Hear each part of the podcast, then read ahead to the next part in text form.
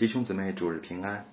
今天我们要分享的经文是《列王记下》十四章一到二十二节，是关于犹大王亚玛谢的生平事迹。在分享之前，让我们先一同的祷告。亲爱的爸天父，祝我们仰望你，我们祈求您来保守祝福我们今天在各处的聚会，无论是人多人少，愿我们各处的聚会都能够经历你。我们每个人都能够遇见你，求你的灵来引导我们，愿我们在敬拜当中和听到的时候都能够专心，都能够完全的进入您的同在。我们仰望主，保守祝福我们下面的时间。这样的祷告祈求，奉主耶稣基督的名，阿门。与列王记下十四章一到二十二节对应的，同样记录亚玛谢生平的另一处旧约经文。就是历代之下的第二十五章，这两处经文主要内容一致，但是一些细节不同，正好可以互相参照，共同勾勒出亚玛谢的完整形象。根据列王记和历代志以及相关历史的记载，我们可以大致了解亚玛谢的一生。他二十五岁登基，在他治理的初期，他和神的关系还是比较不错的。列王记下和历代之下。都评价他这一段的治理是行耶和华眼中看为正的事，但是在这个时期，亚玛谢的表现其实也称不上完美。列王记下说他不如他祖大卫，秋坛还没有废去，百姓仍在那里献祭烧香。而历代之下对亚玛谢的评价更深刻，说他心不专诚，而心不专诚其实已经不是完美不完美的问题。而是一个人和神关系的重大危机，也可以说是这个人生命中的极大隐患。我们看亚玛谢的一生，基本是一个向下的趋势。他做王的前五年行了几件神喜悦的事，他也因此被神祝福。但他对神的心其实始终并不专诚，而短暂的胜利更使他膨胀、骄傲起来，结果在和北国以色列的战争中大大失败。甚至使耶路撒冷被掳掠，他自己也成了北国的俘虏。他在撒玛利亚度过九年的被掳生涯之后，因为以色列王约阿施去世，他才被释放回到犹大。回到犹大，回到犹大后，他和儿子亚撒利亚又共同执政十五年。实际上，他的权力这时已经被削弱。尽管如此，他晚年又经历政变，被暗杀而死。虽然他最后得以葬在大卫家的祖坟里，这是上帝对他的怜悯和恩典，但就他的整个人生来看，可以说是越来越失败，而根源就在于他和神的关系越来越远。那么亚玛谢为什么和神渐行渐远呢？下面我们就通过列王记下和历代志下的记录来回顾亚玛谢的主要事迹，并思考他和神之间的关系。列王记下和历代之下记载亚玛谢的主事迹，主要包括他刑罚叛党、征服以东、被以色列打败、成为人质，和他儿子亚撒利亚共同执政、被暗杀，以及葬在耶路撒冷他列祖的坟墓里。而这些记载中，前面这几件事，圣经记得比较详细，也最能说明问题；而后面的事情记得很简单。所以我们今天主要分享的。就是前面的三件事：第一，亚玛谢刑罚叛党；第二，他征服以东；第三，他被以色列打败。我们首先来看亚玛谢刑罚叛党，这是啊王下十四章五六节记载的。那里说，国意坚定，亚玛谢就把杀他父王的臣仆杀了，却没有致死杀王之人的儿子。而亚玛谢为什么没有对政敌株连九族呢？六节告诉了我们原因，因为他是照摩西律法书上耶和华所吩咐的说，不可因子杀父，也不可因父杀子，个人要为本身的罪而死。这条律法确实是出自圣经的明确规定，就是申命记的二十四章十六节。而亚马逊，而亚马逊能够不按照一般的政治斗争的规则斩草除根，这恰恰说明了他当时对神的态度。王下特别记载这件事和背后的原因，明显是对亚玛谢的肯定。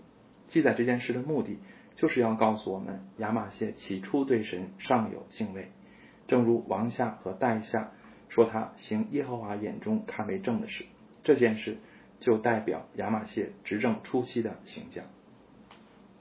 而接下来亚玛谢做的第二件事就是征服以东。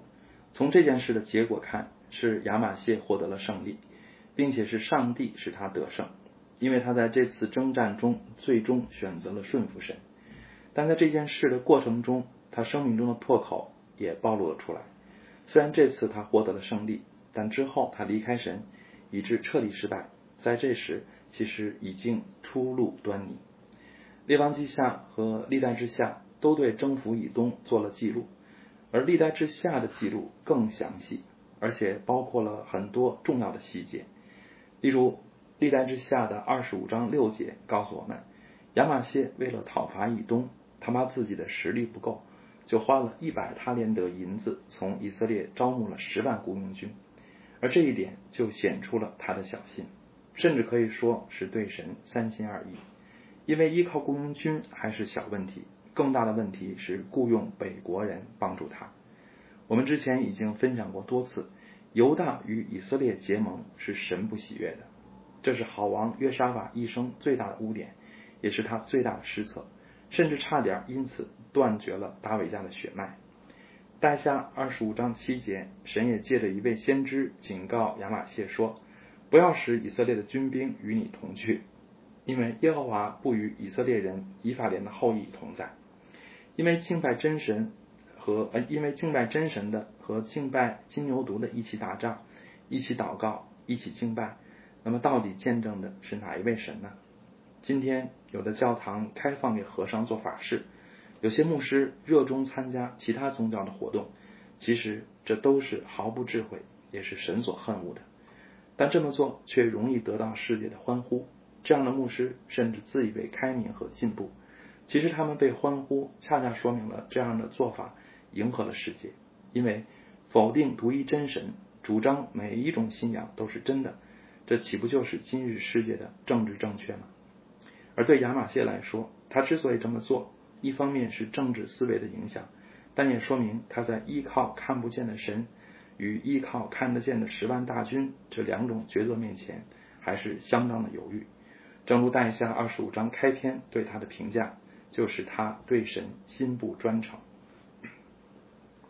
而当亚玛谢犹豫的时候，神就差派一位神人来提醒他。这也是历代之下记载的。历代之下二十五章七八节告诉我们，有一个神人来见亚玛谢，对他说：“王啊，不要使以色列的军兵与你同去，因为耶和华不与以色列人以法莲的后裔同在。你若一定要去。”就奋勇征战吧，但神必使你败在敌人面前，因为神能助人得胜，也能使人轻败。而亚玛谢有没有听从神人的告诫呢？感谢主，他听了。所以亚玛谢在这一次对以东的战争中大获全胜。但是历代之下还记载了一个细节，让我们看到亚玛谢的另一个真实的软弱，就是历代之下的二十五章九节告诉我们。亚玛谢问神人说：“我给了以色列军的那一百他连德银子怎么样呢？”神人回答说：“耶和华能把更多的赐给你。”而这一个简单的问话，其实就暴露了亚玛谢的另一个软弱，就是贪爱钱财。在圣经中，因为经不起金钱诱惑而使生命受损的例子很多。旧约有亚干、基哈西；新约有亚拿尼亚和撒菲拉。可以说，对金钱的崇拜和依靠。这是人类普遍的大问题，甚至可以说是对信仰最大的考验。保罗说：“贪财是万恶之根，有人贪恋钱财，就被引诱离了真道，用许多愁苦把自己刺透了。”这话说的实在透彻。亲爱的弟兄姊妹，我们想想，我们有多少人生的愁苦，岂不正是因为对有钱的向往和对没钱的恐惧吗？所以主耶稣也告诫我们：一个人不能侍奉两个主。不是误这个爱那个，就是重这个轻那个。你们不能又侍奉神，又侍奉马门。求主光照我们，使我们看到自己在金钱面前的挣扎；更求主帮助我们，使我们真正成为财务自由的人。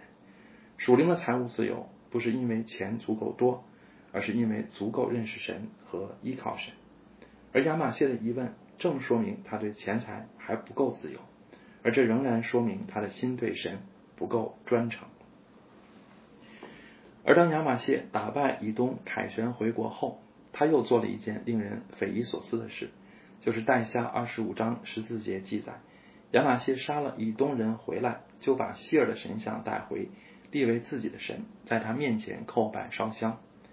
按理说，应当是战败国、归顺、战胜过的神，但亚玛谢打了胜仗，却反过来叩拜战败过的神，这是令人奇怪的。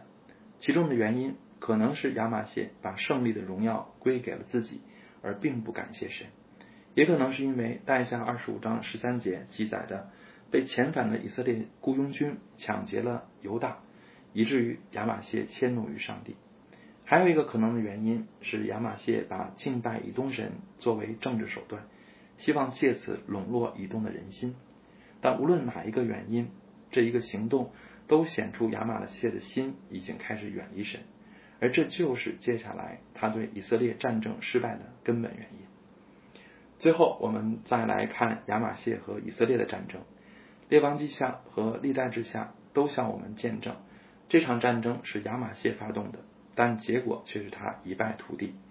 而亚玛谢为什么要发动这场战争呢？表面的原因是犹大刚刚打败了以东，所以想一鼓作气乘胜追击。但更深的原因是亚玛谢心高气傲。这是以色列王约阿施对亚玛谢生态的啊心态的揭露。王下十四章十节和代下二十五章十九节，同样记录了以色列王讽刺亚玛谢的一段话，并且也都使用了“心高气傲”这个词。可以说，这段话其实是上帝借着以色列王的口指出亚玛谢的问题，同时也是上帝借着以色列王来警告亚玛谢。虽然以色列王比犹大王更不敬虔，但是上帝却可以使用任何人做他的出口。贪婪的先知巴兰虽然想咒诅以色列，但是上帝却使咒诅变成了祝福。大卫的元帅约押虽然是个残忍狡猾的反面人物，但是当大卫要数点百姓时，约押却比大卫更有属灵的觉悟。反过来是他提醒大卫不要做这得罪神的事。所以，真正的属灵人应当随时警醒，应当注意从一切声音中分辨上帝的指示。有时上帝会借先知、牧师、属灵前辈提醒我们，但有时神也会借着不信的人提醒我们。这就好像他使用约押提醒大卫，使用约押师提醒亚玛谢。属灵的首要特质就是谦卑，唯有心里随时愿意顺服神的旨意，这样的心态才能分辨出上帝的声音，就是那些不明显的和出乎意料的神的带领，也能被谦卑的心灵接受到。但是对于骄傲的人来说，其实对神骄傲就是不信和悖逆，在神面前骄傲就是心里根本不打算顺服神。那么神的旨意再清楚，神的指指引再明显，骄傲的人也会置若罔闻。所以，亲爱的弟兄姊妹，如果我们信主多年，常常听到生命却没有长进，我们想这是为什么呢？其实一个重要的原因就是我们的心从一开始从根本上。还没准备好顺服神，而不是神的旨意不清楚。我们在神面前常常表现的软弱可怜，但如果我们就是定义或者任凭自己不顺服神，那我们本质上其实就是骄傲的，也是不信和悖逆的。对于骄傲不肯顺服的人，再多的聚会和听到也没有帮助。唯有谦卑准备顺服神，才能使我们经历神的信实和奇妙。所以，亲爱的弟兄姊妹，求主光照我们。求主撕破我们软弱的假象，让我们看到自己里面对神的刚硬和骄傲。更求神降服我们，使我们真的在他面前屈膝，在他面前服服。而真正的在神面前屈膝和服服的标志，就是准备顺服他的话。在上一段我们指出亚玛谢拜偶像的罪，这一段指出亚玛谢的心高气傲，而两者的本质都是人对神的心出了问题。我不敢肯定亚玛谢是否根本不信神，但他此刻对神的心肯定是不真也不诚了，而这就是亚玛谢失败的根源。通过以上历史的回顾，我们大概可以看出亚玛谢的为人和他与神的关系。其中有三点值得我们深思。第一，亚玛谢单单顺服外在的律法，却缺乏和神真实的关系。其实亚玛谢并非犹大最坏的王，反而是犹大诸王的一个典型代表。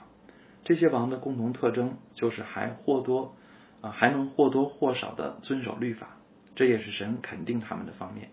但是这些犹大王却都缺乏和神之间内在的相交，缺乏大卫那种从草莽到王宫，在各种复杂情景和危机中对神的经历。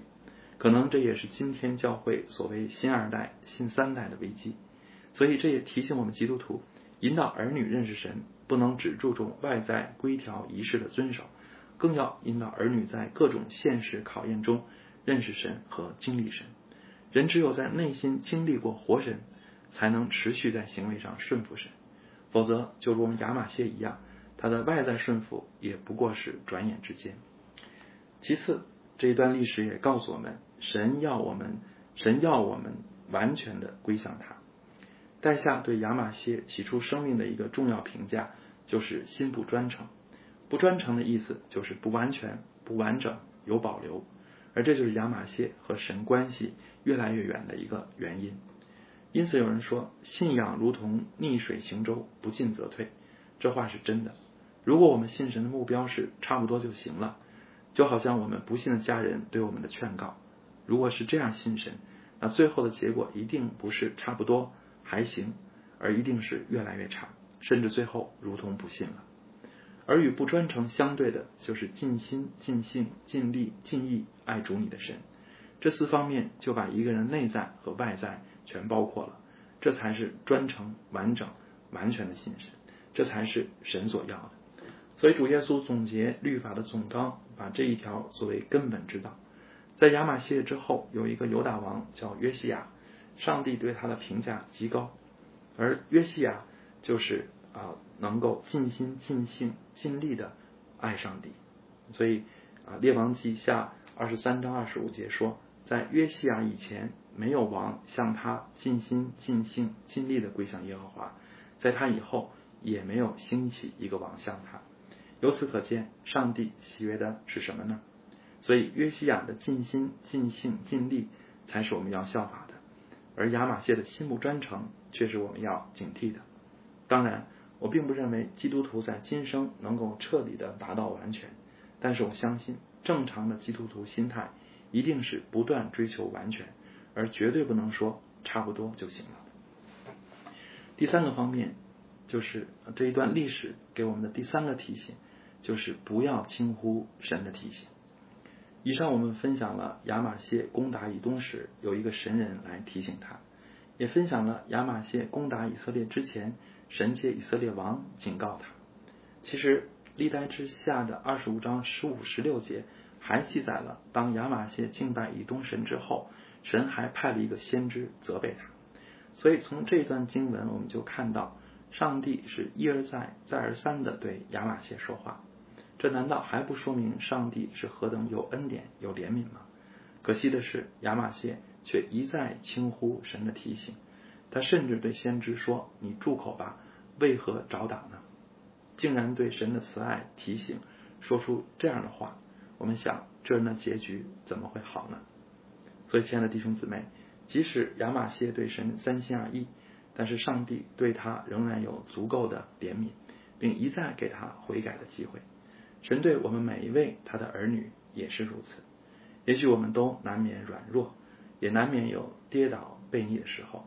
如果是这样，愿我们相信神的慈爱和怜悯不会停止，他必给我们充分的提醒和转回的机会。